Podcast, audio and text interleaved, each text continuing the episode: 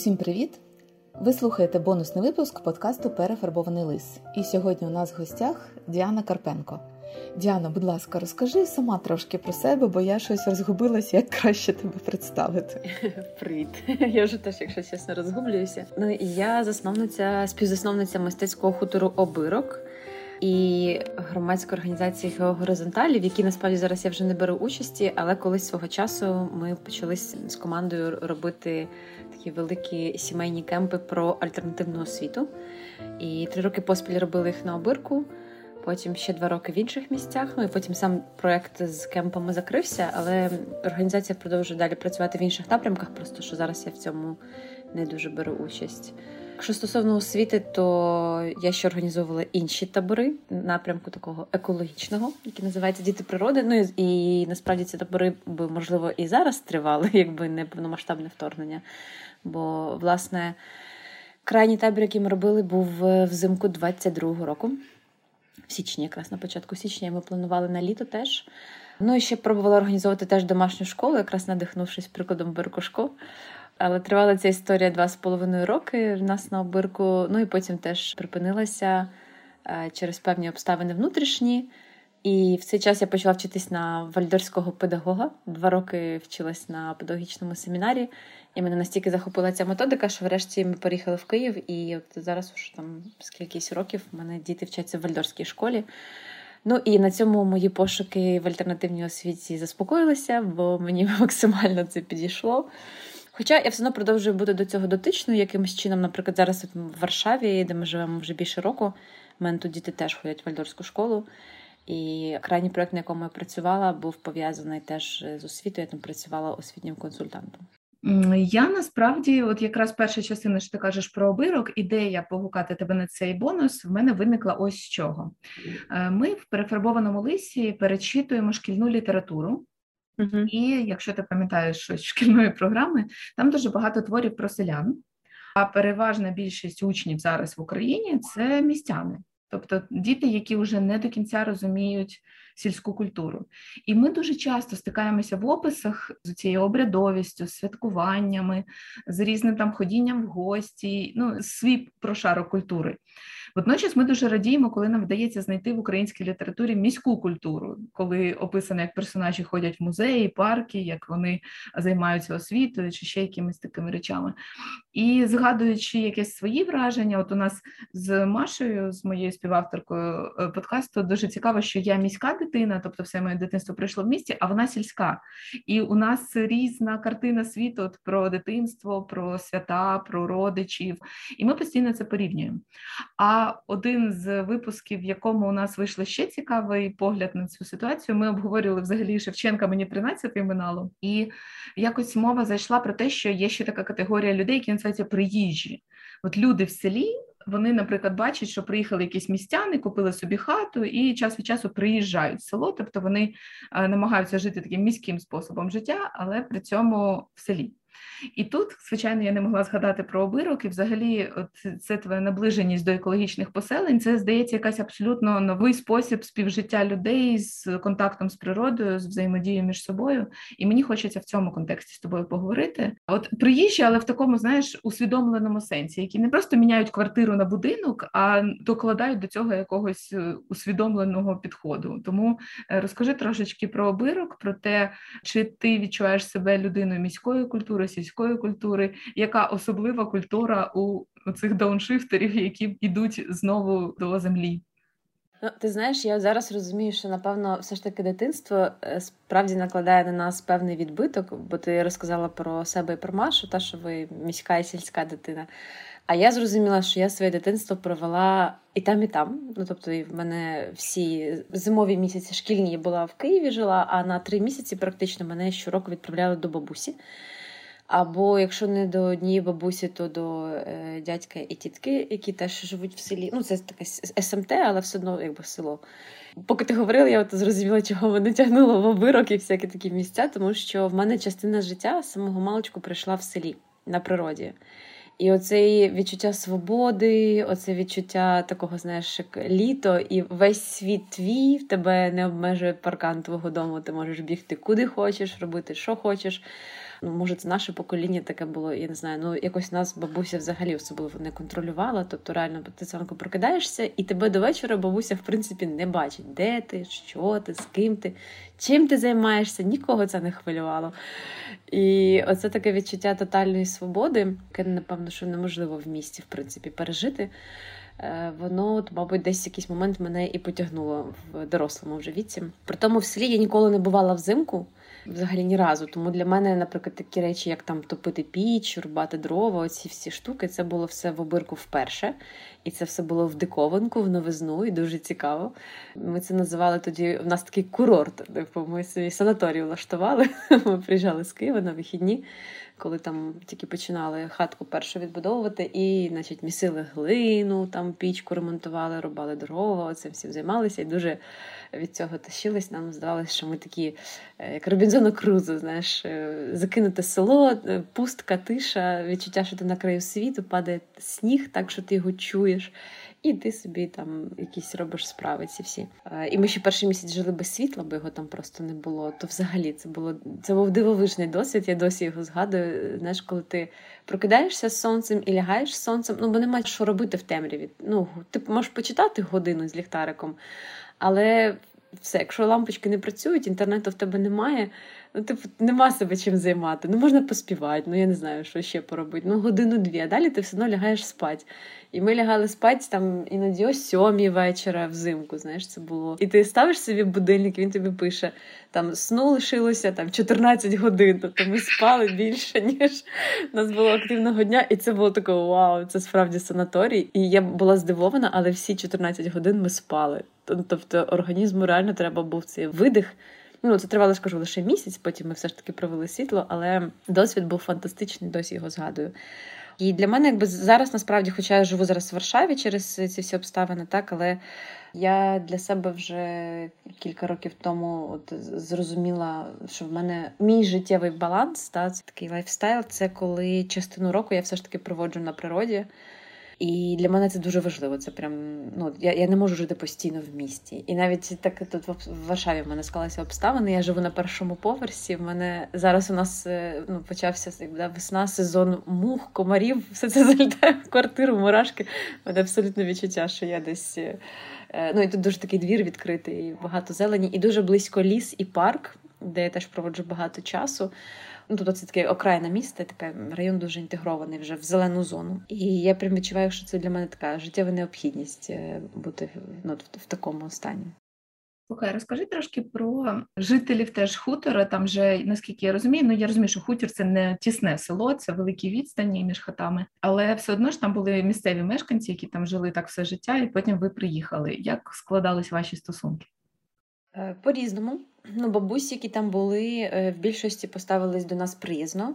Одна була дуже смішна. Е, тетя Тамара, я досі згадую цей епізод, коли вона до нас перший раз прийшла в хату. Ну, а хата пуста, тобто в ній два роки від того ніхто не жив. Там немає ні меблів, нічого. Єдине, що ми зробили, це поремонтували пічку і затягнули пару пеньків, ну, щоб було де сісти. Ну, спали ми на підлозі в спальниках на каріматах. І вона така заходить, знаєш, в цю пусту хату, сідає на цей пеньок. І в неї в руках така трьохлітрова банка квашених помідорів і кусок сала. І вона така каже: Я не знаю, хто ви, що ви, чи ви нормальні, чи ні, чи ви чи ви від когось ховаєтеся, чи ви там щось, чи ви сюди приїхали. Я я, не розумію. Ну я ось сала привезла і помидорів.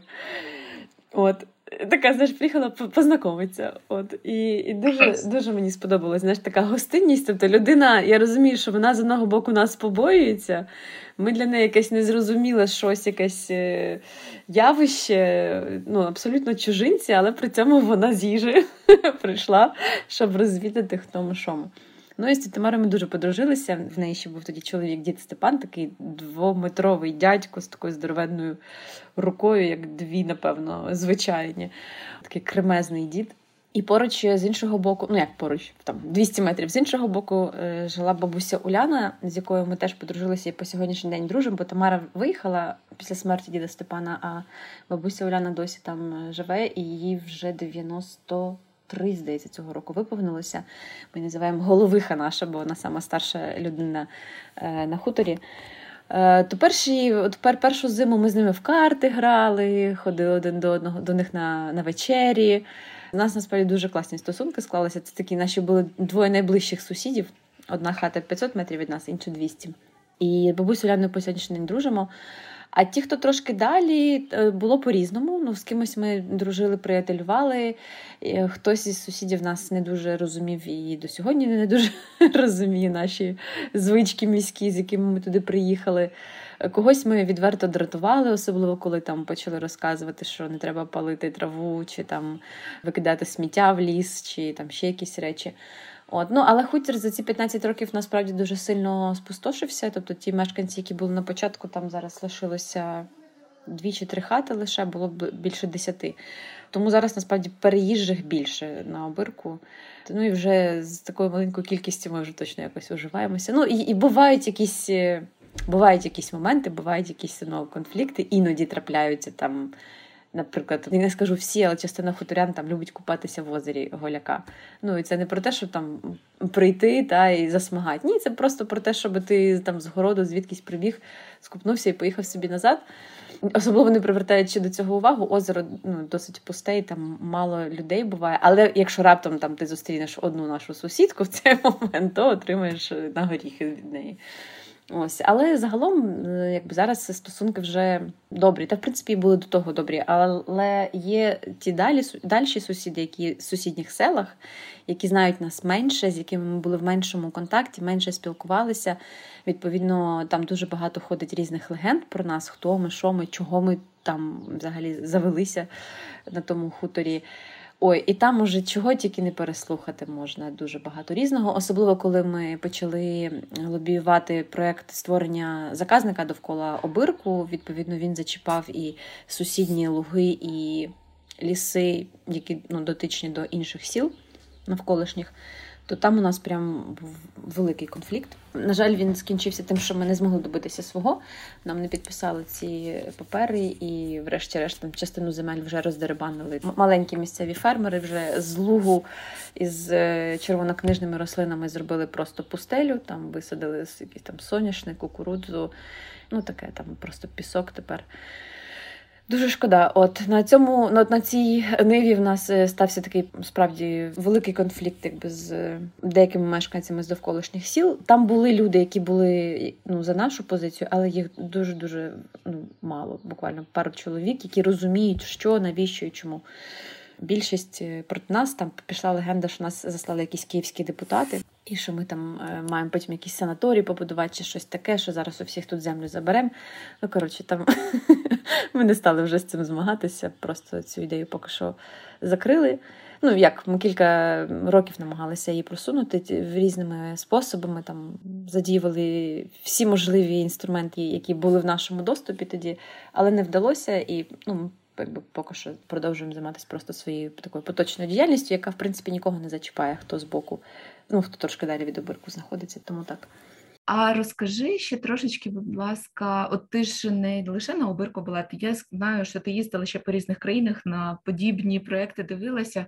В чому є відмінність між цими пошуками таких поселень в Україні і тим, як це в інших країнах е, проявляється, як там люди знаходять такі простори, як вони з місцевими комунікують? Тобто це дуже цікаво.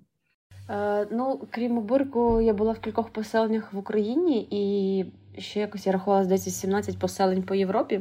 Я що зрозуміла, що такі подібні конфлікти, ну так звані конфлікти з місцевими абсолютно майже в усіх трапляються. Вкрай рідко так відбувається, що якщо ну, якесь поселення з'являється десь біля села поруч, і в них прям ідеальні стосунки. Ну завжди, навіть якщо це не конфлікт, є якесь просто не зовсім якби розуміння. Хоча в Італії в одному поселенні, яке розташоване на території колишньої ферми, Тобто от є село, в нього ферма була. Так, ці поселенці викупили цю ферму і там зробили свою комуну. І це справді комуна. Ну тобто ці поселення вони дуже різні. За дуже принцип різним принципом будують взаємини всередині спільноти.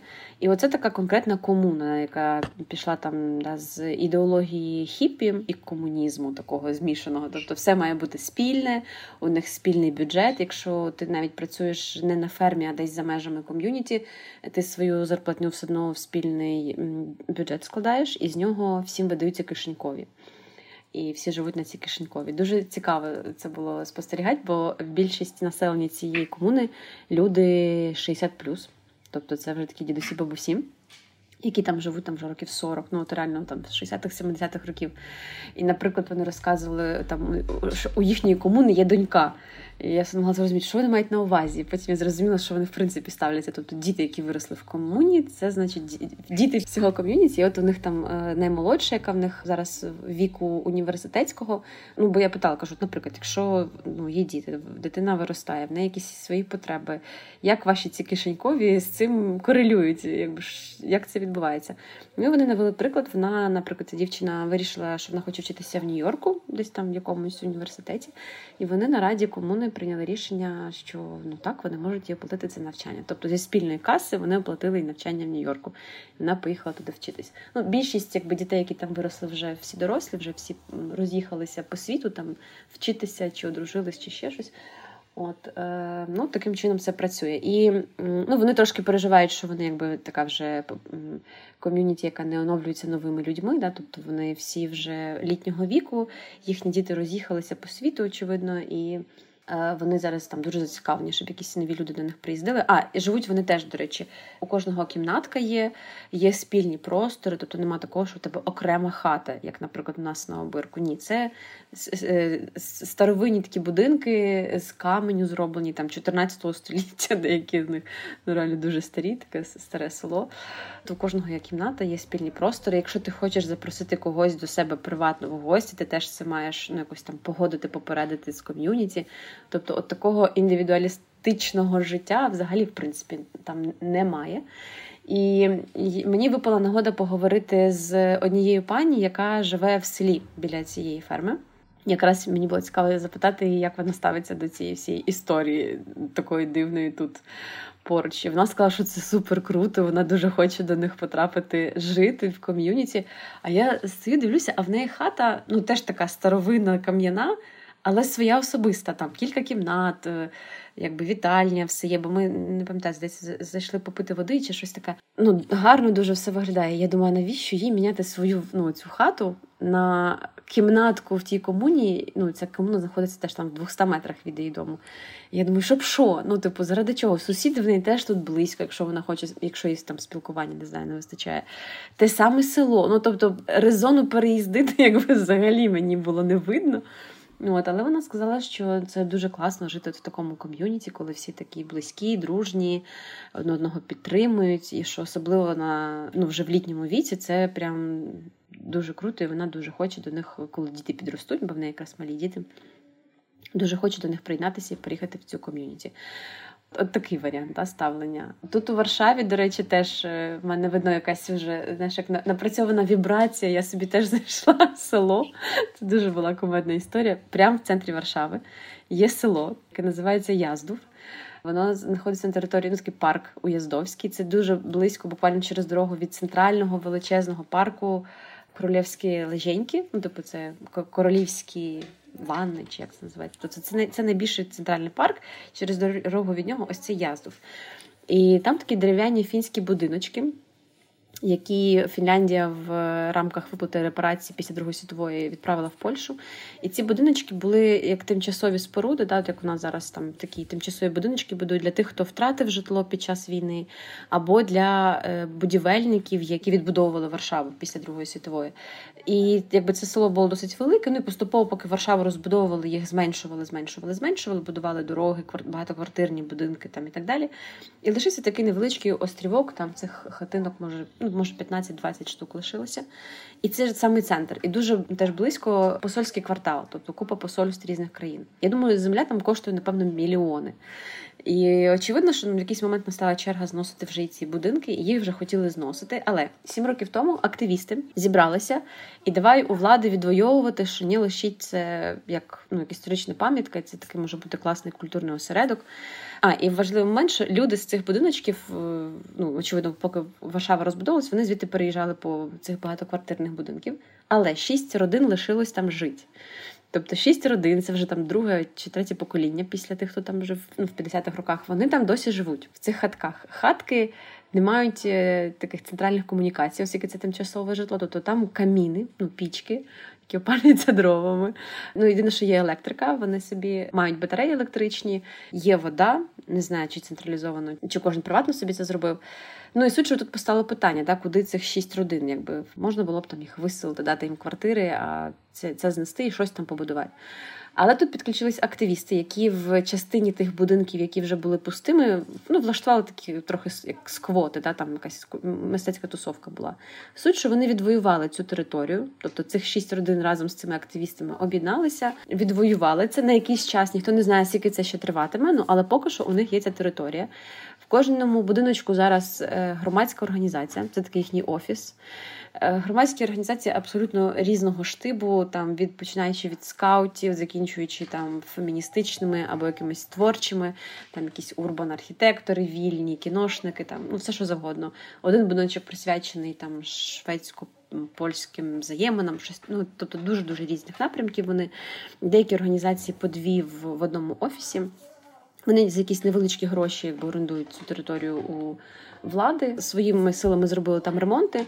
І от влітку в них дуже активний період, якраз як у нас на обирку. В них, ну оскільки будинки дуже крихітні, там є якісь активності і взимку, але от прям таке така розгорнута діяльність відкрита. У них так це називається отвартий яздув, типу відкритий яздув, коли е, настає весна. У них весь теплий сезон, це майже весь час такі міні-фестивалі. Кожні вихідні щось відбувається, де вони, де ці організації між собою об'єднуються, роблять такі спільні великі івенти.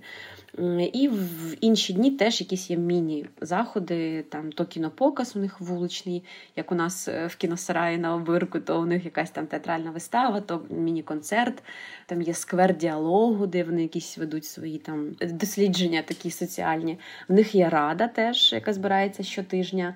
В цю раду входять ну, от, власне активісти, ці представники громадських організацій, плюс е, ці шість домогосподарств, які там продовжують існувати. Ну і коли їх розпитувала, я кажу: а як же ж як же ж ви з цими місцевими, з цими шістьма? Вони кажуть, ну як, вони жаліються на нас. Тобто це так кумедно. Типу, куди ти не приїдеш, але завжди є оця історія про приїхавших і про місцевих. Тобто місцеві жаліються, бо їм заважає весь цей двіж, всі ці фестивалі, гора людей і так далі. Але, блін, чуваки, ви живете в центрі міста, це і так парк, там і так постійно люди ходять. Тобто це ж не якась приватна така маленька вуличка десь з боку міста. Це прямо в центрі, там всі гуляють. Ну, але очевидно, що під час таких е, їхніх заходів там і музика гучна лунає там до, до пізньої години, і кіно якесь гучне і діти гасають, бо там ну, людей більше стає, коли вони щось організовують. Але це кумедно, що вони продовжують е, оця, оця історія. Ми тут місцеві, ми тут корінні, а ви тут приїхавши. Вона навіть навіть в столиці присутня. Тому мені здається, що це якийсь соціальний паттерн, і тут незалежно від місця, воно все все одно це якби повтор такого міні-конфлікту він всюди стається. Хоча, звісно, що ці місцеві, які тут живуть, вони розуміють, що в тому числі завдяки активістам вони досі продовжують тут жити. Та? І воно таке взаємне, бо я коли їх питала, активісти кажуть так само. Кажуть, ми теж, якби були тільки ми, не факт, що нам би вдалося відвоювати цю територію. А так, за рахунок того, що є ці місцевих шість, то ми якби ну це був теж один з аргументів, да, що ми не можемо просто взяти виселити людей. І це був один з аргументів впливу на владу, і тому ми досі тут продовжуємо бути. Тобто, це той момент, коли вони один одному потрібні, вони обоє є на цих терезах да, важливими, але при цьому продовжують між собою там таку міні-конфлікт. Ну і такі подібні ситуації майже в усіх поселеннях. Я ж кажу, іноді трапляється така історія, як в цьому італійському, да, коли місцеві бачать, що поселення має якусь якби користь і там класно, і їм туди хочеться. Таке теж трапляється. У нас теж є люди, які, наприклад, у нас хлопчина один з Батурина, це сусіднє містечко, переїхав в обирок, да, одружився і там оселився. Ось ну, це ж такі ситуації. Тобто є окремі люди, які бачать цінність в тому, що роблять приїхавші. От, але в основній своїй масі це завжди. Це навіть в містах так само, да? От кияни кажуть, от понаїхали. Ну, чи там не знаю. Тільки зазирни, якщо людина приїхала з іншого місця, це це всюди таке почуєш. І це е. не тільки в Україні, по всьому світу. Це, це, мабуть, знаєш, ця потреба відчувати приналежність до своїх, а це дуже гостро відчувається, коли є хтось, хто не вважається своїм. Це цікаво, мабуть, соціологічні дослідження потім, мабуть, будуть. От про те, що у нас зараз так перемішалось населення, ну дуже сильно. Я вже навіть не кажу про тих, хто роз'їхались в інші країни, а навіть в Україні всі попереїжджали з місця на місце, і теж е, з'являються оці ці більше свої, ці трошки менше свої. З одного боку обмін іде, а з іншого боку, таке трошки протиставлення.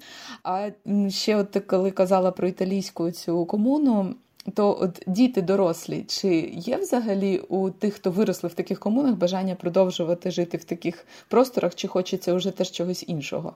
Чи не є це просто знаєш бажання зробити не так, як було в твоїх батьків? Знаєш, містяни їдуть в екопоселення для того, щоб було не так, як у них у батьків. А ті, хто виросли в екопоселення, хочуть навпаки великі центри і по-іншому. Як ти це бачиш? Ну, в більшості все ж таки люди роз'їжджаються, звісно. І це навіть не з точки зору протесту, а просто знаєш, як е, ну, етап еволюції. Ну, ти коли виростаєш в невеличкій ком'юніті, в тебе там не знаю, 10, 15, 20 однолітків в кращому випадку, зазвичай ці поселення ще менші. Ну, елементарно, тобі, щоб вибрати пару, тобі треба трошечки якийсь ширший вибір, тому ти не можеш з тими своїми друзями, з якими там ти з пелюшок, да, з ними сім'ї будувати. Ну, таке трапляється, але вкрай рідко, і люди все ж таки. Мені здається, є знаєш, цей момент, да, коли у всіх у нас, навіть хто в містах виріс, у мене, наприклад, була дуже гостра потреба поїхати за межі України і подивитися, що в світі робиться. Та? Оцей період, якраз такий е, юнацький, там 16-18 років, коли ти хочеш розширити межі свого світу, тобі треба якийсь або університет, або якесь нове місто, або нові обставини, щоб побачити трохи далі свого двору. Це природня потреба, і це зовсім не пов'язано, я думаю, з тим, де людина виросла. Тому в більшості е, все ж таки роз'їжджаються, але дуже часта історія, коли потім одружуються і теж вибирають такий спосіб життя, або в своє поселення вертаються, або нове починають, або е, ще в якийсь інший спосіб це реалізовують, тому що От особливо ну, період, там, коли молода сім'я з малими дітьми, жити в селі, мені здається, це просто ідеальний взагалі формат з усіх, які тільки можна вибрати. От Якщо да, ми ми живемо в той час, коли ми можемо обирати, як нам жити і де нам жити.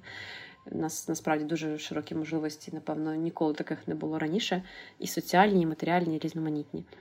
Е, то ну, я для себе зараз бачу, що от період цього там дитинства да, дітей, такого малючкового, жити в селі це взагалі найкращий варіант, який тільки можна обрати.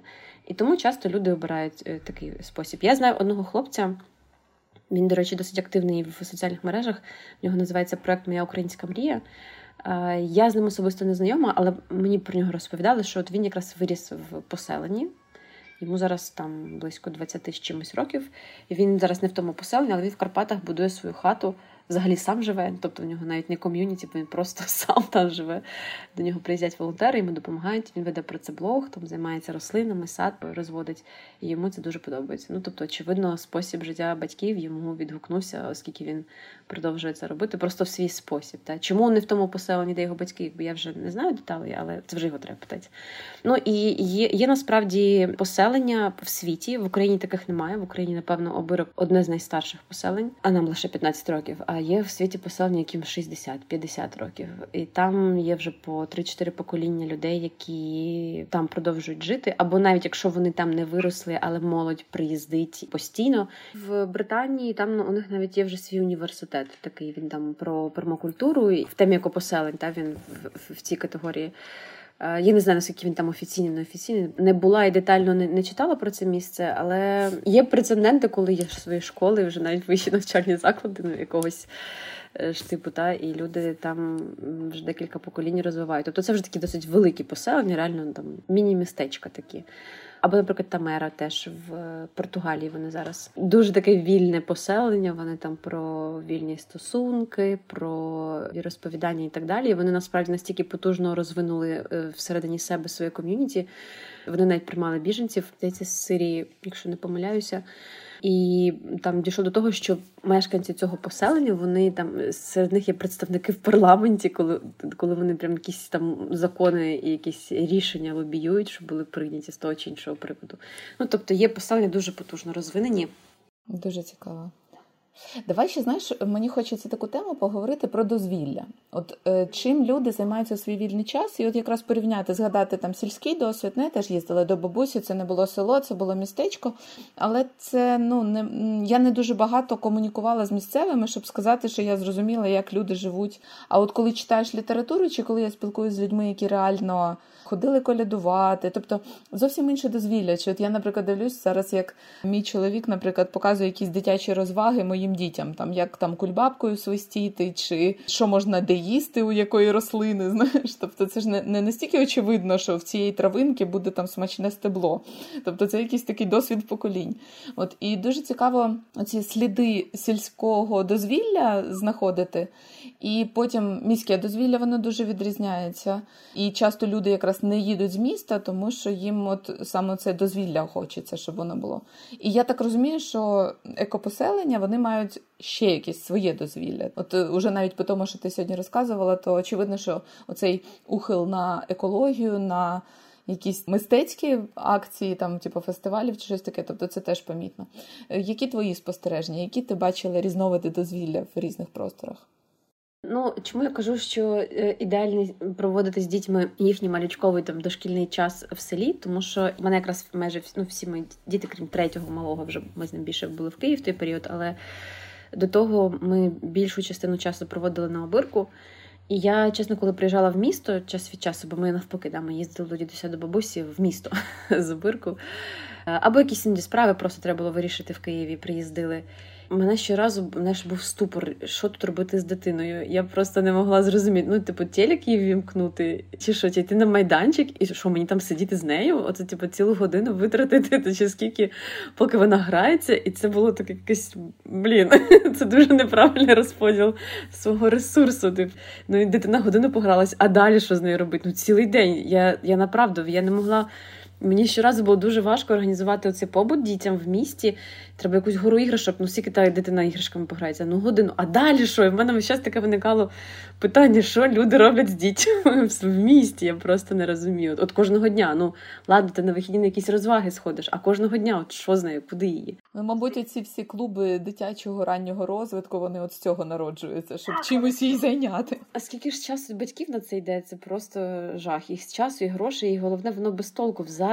Ти все по часу проводиш просто в дорозі до тих клубів. І це не знаю. Для мене це просто пекло, особливо там ну, літній період. Просто я не могла собі придумати, чим дитину займати. А в селі дитина просто на вільному випасі цілий день, особливо коли навчається ходити і бігати, то ти просто от, от реально зранку вона йде, і ти до вечора її не бачиш. І мені зараз діти, вони ж вже подорослішали, вони мені от зараз починають згадувати, знаєш, і розказувати ті свої фантастичні світи, в яких вони жили, коли ми на хуторі були. Боже, це просто для мене найкращим підтвердженням, що це було правильне рішення, було коли нещодавно ми тут якраз гуляли в лісі з Магдою, з моєю старшою, якій вже 15 років, і вона почала згадувати різні штуки з обирку.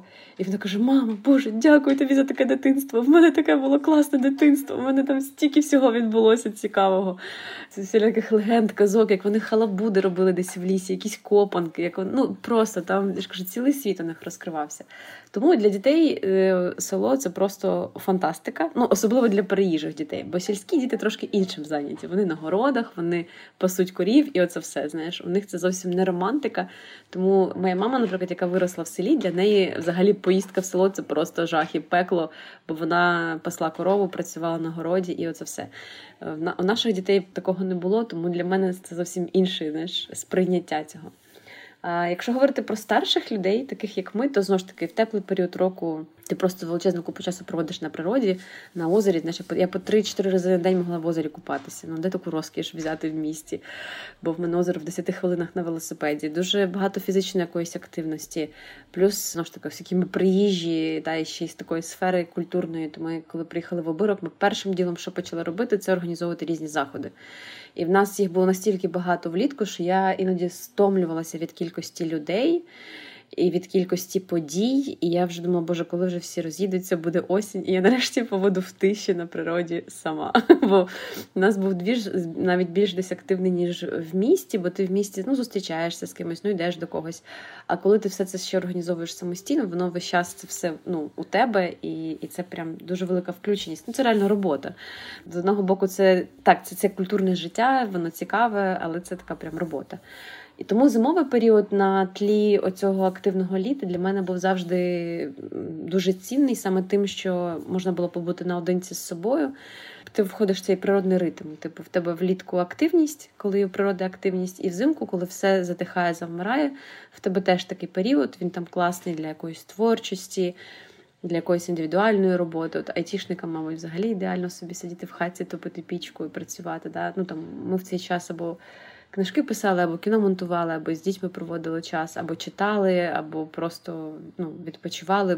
Було про що подумати. Ну або планували літо, наприклад, планували різні заходи, е, шукали на них фінансування, розробляли програми там і так далі. Тобто, це така була індивідуальна е, робота. І от в зимовий час якраз це такий теж класний період для внутрішнього життя ком'юніті. Бо влітку ми іноді сусідів теж от бачили там буквально на озері або на заходах а поспілкуватись, почаювати, про щось поговорити, зробити якийсь спільний перегляд фільмів або якийсь там вечір читання чогось. Ось на цей час якраз був е, був холодний період року, і це ну, це таке життя. В сім'ї і життя в ком'юніті, да, коли ви спілкуєтесь переважно з сусідами. Ми вкрай рідко приймали гостей взимку, могли зробити якісь один-два заходи, або просто хтось до нас приїжджав в гості, але в більшості випадків це було життя з сусідами, скажімо так. Ми ходили один до одного в гості.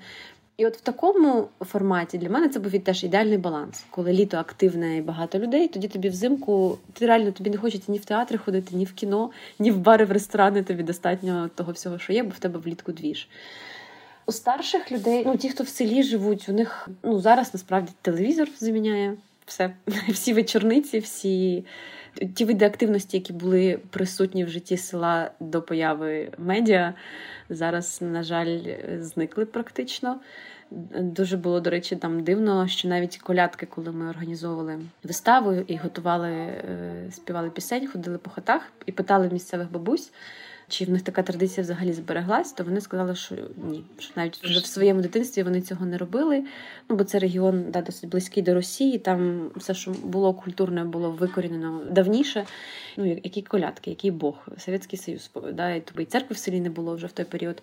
Якби да, і все замінив телевізор і клуби сільські, які були, тому місцеві навіть не пам'ятають ніяких колядок ну з цього регіону. Хоча ті колядки, які ми вчили, і до них потім ходили, співали, вони якраз з цього регіону, з Сіверщини, ну просто що давніші.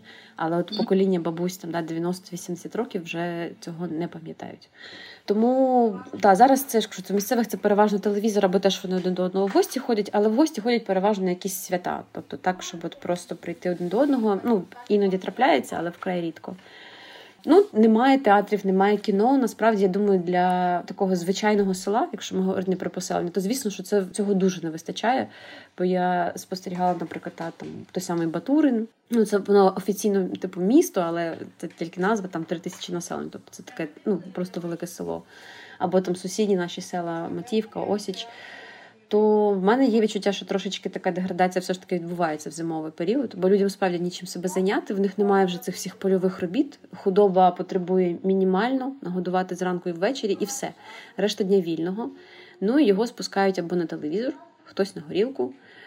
Я б сказала, що справді там не вистачає дуже сильно а скажи, як ти це відчуваєш? Ця потреба усвідомлена? Ну тобто, це питання суто недосяжності цього, що його немає в тому просторі, чи люди насправді і не будуть ходити? Ну, наприклад, якщо уявити, що з'являється якийсь осередок культурний, ну в тому ж Батурині чи ще щось, чи будуть місцеві туди приходити, чи ні? Перший час не будуть, бо ми організовували кілька разів покази, наприклад, нашого кінофестивалю в Батурині і з колядками їздили в Матіївку приходило 10, 15, 20 людей. Ну, типу, дуже невелика кількість. Але я думаю, це було пов'язано з тим, що у людей просто немає звички. Е, щоб себе витягти кудись і піти, та ще й в холод для чого? Ну що там буде? Тобто воно таке, ну як до всього нового і чужого, да, ставляться так трошки з острогою. Я думаю, що це працює, якщо це робити регулярно. Тобто ми робили такі разові акції, да, там показ якийсь 1, 2, 3, 5.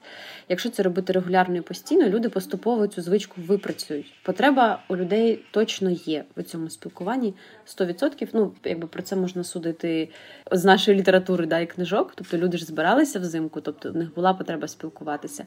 Просто через якийсь час перестали, в тому числі, до речі, вплив радянського союзу, да, навіть не так телевізора, як радянського союзу, заборони на всілякі такі прояви своєї ідентичності, культури і так далі. Плюс страхи, та, що тебе сусіди можуть за щось здати, коли почався цей період колективізації. Е, зайвого не сказати, зайвий раз ні з ким не контактувати, щоб десь чогось. Ну тобто, воно дуже сильно вплинуло на цю розрізненість на нашій території, але потреба в цьому 100% є. Просто щоб це відновити, на це треба певний час. В поселеннях, наприклад, е, європейських, яких я бачила, і навіть не тільки в поселеннях, до речі, в селах і в малих містах, от такого розміру, наприклад, як Батурин чи як Матіївка. Я була вражена. Глухомань, глухоманів, така, знаєш, там десь в Данії. Їду на велику ввечері, там вже темнішає село, там три ліхтаря. І тут е, ну, видно, що якась будівля муніципальна, та, там там щось відбувається. І звідти виходять і бачать е, такі люди теж літнього віку, років там 60 плюс, знаєш, в таких е, в, в тріко, типу штанці, якісь легінси, щось таке. Я я придивляюся і розумію, що там видно якісь заняття чи йоги, чи чогось такого відбувається. Тобто, І і це село невеличке, оскільки там ну, у них не такі відстані, як у нас. У нас між селами там мінімум 5 кілометрів, а там села дуже близько натулені один до одного. І видно, що ці всі люди поприїжджали з сусідніх сіл, бо вони всі на машинах. Тобто я приїжджаю, якраз бачу, як вони виходять з цього місця, сядуть в машини і роз'їжджаються. Тобто люди з сусідніх сіл приїхали на якесь заняття там йоги чи чогось. Потім я в таке місце потрапила, де в іншому сусідньому селі, де теж сім'я живе, ну це село. Будинок, в якому вони живуть, це старий млин взагалі. І вони в одному з приміщень облаштували йога студію, і до неї приїжджають навіть з сусіднього містечка позайматися йогою. Там дуже багато різних клубів по інтересах. Я в Швеції була цієї зими якраз по машину для ЗСУ їздила. В мене мій колишній сусід з Обирку зараз живе в шведському містечку, десь такого розміру, як Батурин, там пару тисяч населення. Він сказав, що в них на цих пару тисяч населення 50 клубів по інтересах. Можеш собі 50 клубів. Я порахувала, кажу, це що, типу, по, по скільки там по 60 людей в кожному, типу, а немовляти теж ходять, чи як, чи по, чи по 20 людей. Ну, типу, І там все, що завгодно. У них ми потрапили на змагання на мотоциклах на кризі. Таке дуже специфічне. Переважна аудиторія, теж дядьки там, типу, такого, такі байкери дуже кумедні. З Норвегії поприїжджали якісь там чуваки. Їх змагається чоловік 10, дивиться на все чоловік 30. Вони в цих байкових своїх куртках такі знаєш, з бородами. Ну, реально село. Тобто, і вони там ге-гей, п'ють пиво, щось там оголошують, якісь медалі один одному дають. Ну, тобто, дуже вузьконішева тусовка. Тобто, це навіть не все місто зійшлось подивитись. Реально, типу, ті, хто змагався, і і кожен провів по два-три друга. І вони вони розважаються таким чином. Ну і в них таких е, клубів по інтересах дуже багато. І настольні ігри, і е, там катання на лижах, і ще щось, ще щось. Тобто, ну людям людей є природня потреба об'єднуватися довкола якогось інтересу, причому в різному віці, абсолютно незалежно від того, знову ж таки, де ти живеш. Просто що шведи змогли так своє життя організувати, що навіть в маленьких містечках і селах у них цей рух дуже активний. Клас. Слухай, це насправді дуже цікаво. Я думаю, що вони, мабуть, і повинні бути маленькими ці спільноти, тому що ну інтересів вже дуже багато, і ти не можеш всіх об'єднати під один інтерес. Це, мабуть, знаєш, якась дійсно радянський спадок у свідомості, що має бути щось всеохопне і масове. Ну, ну насправді ні, воно має бути нішеве. Навіть тобі скажу, як це діагноз, як він звучить. Я його чула від наших сусідів, от якраз на обирку, ну да, дідусів, бабусь. От дід Степан, якраз він нам казав.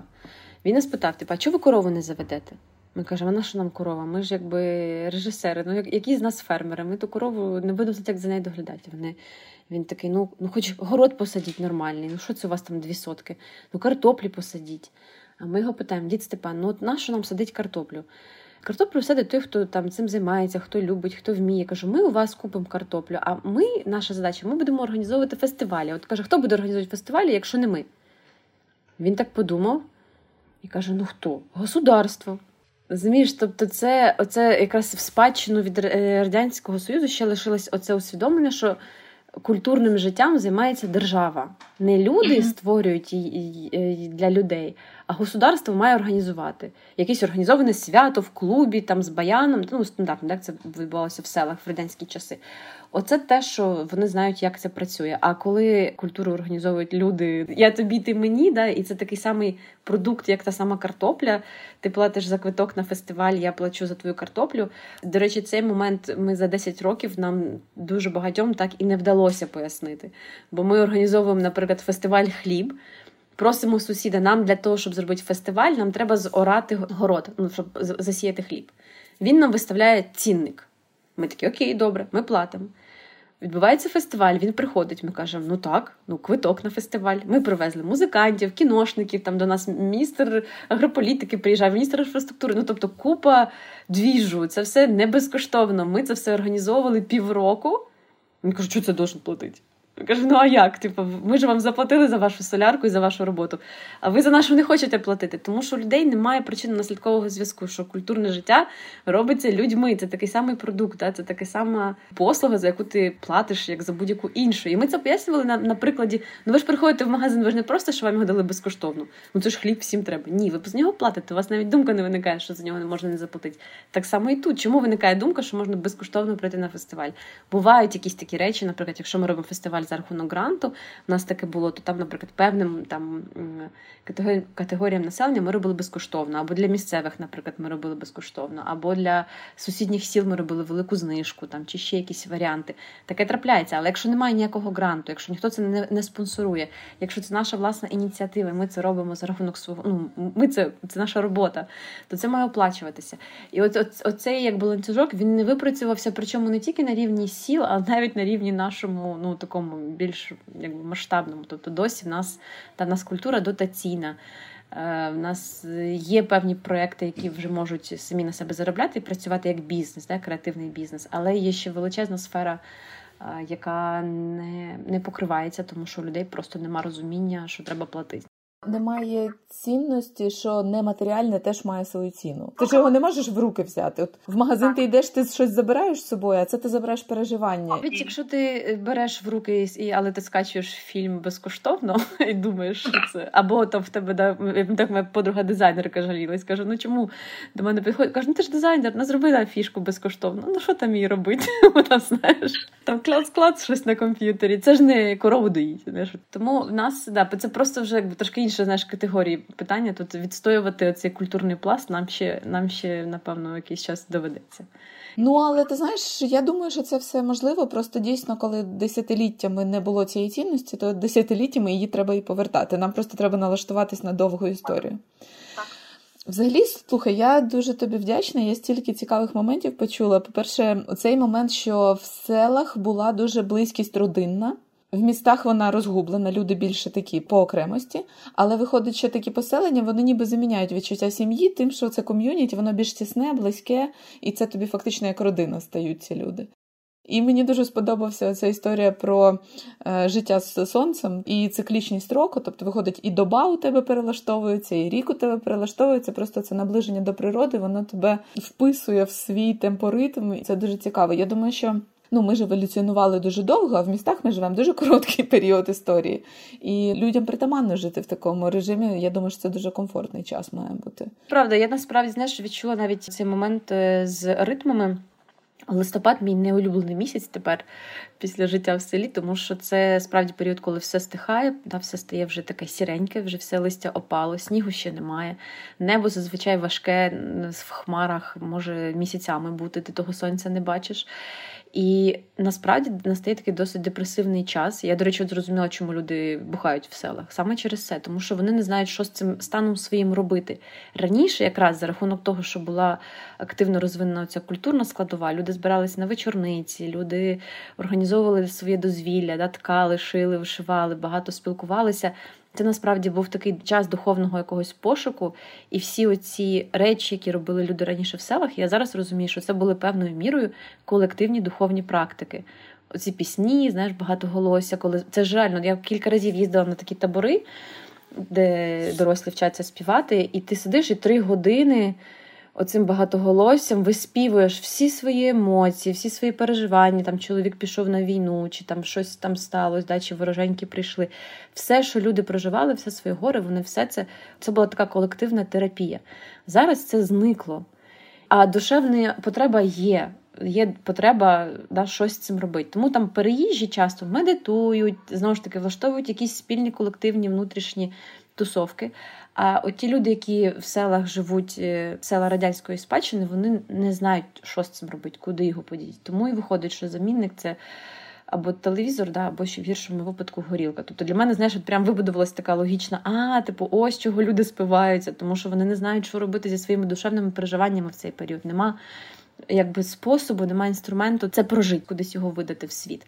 І тому люди таким чином глушать, тому що є дуже сильна потреба в якомусь екзистенційному досвіді, але ти не знаєш, де його взяти, і тому в такий спосіб це складається. Тому насправді. Якби ну повернення, але вже на якийсь новий манер культурного життя в село це, це дуже важлива штука, яка я сподіваюся, що з часом у нас теж теж відбудеться. Слухай, дуже тобі дякую. Така вийшла цікавезна розмова. Я навіть ну не сподівалася, ну, чесно кажучи, на щось таке, і воно таке багате на осмислення. Треба буде ще про це подумати. Дякую, що знайшла час. Дякую тобі і всього хорошого тобі.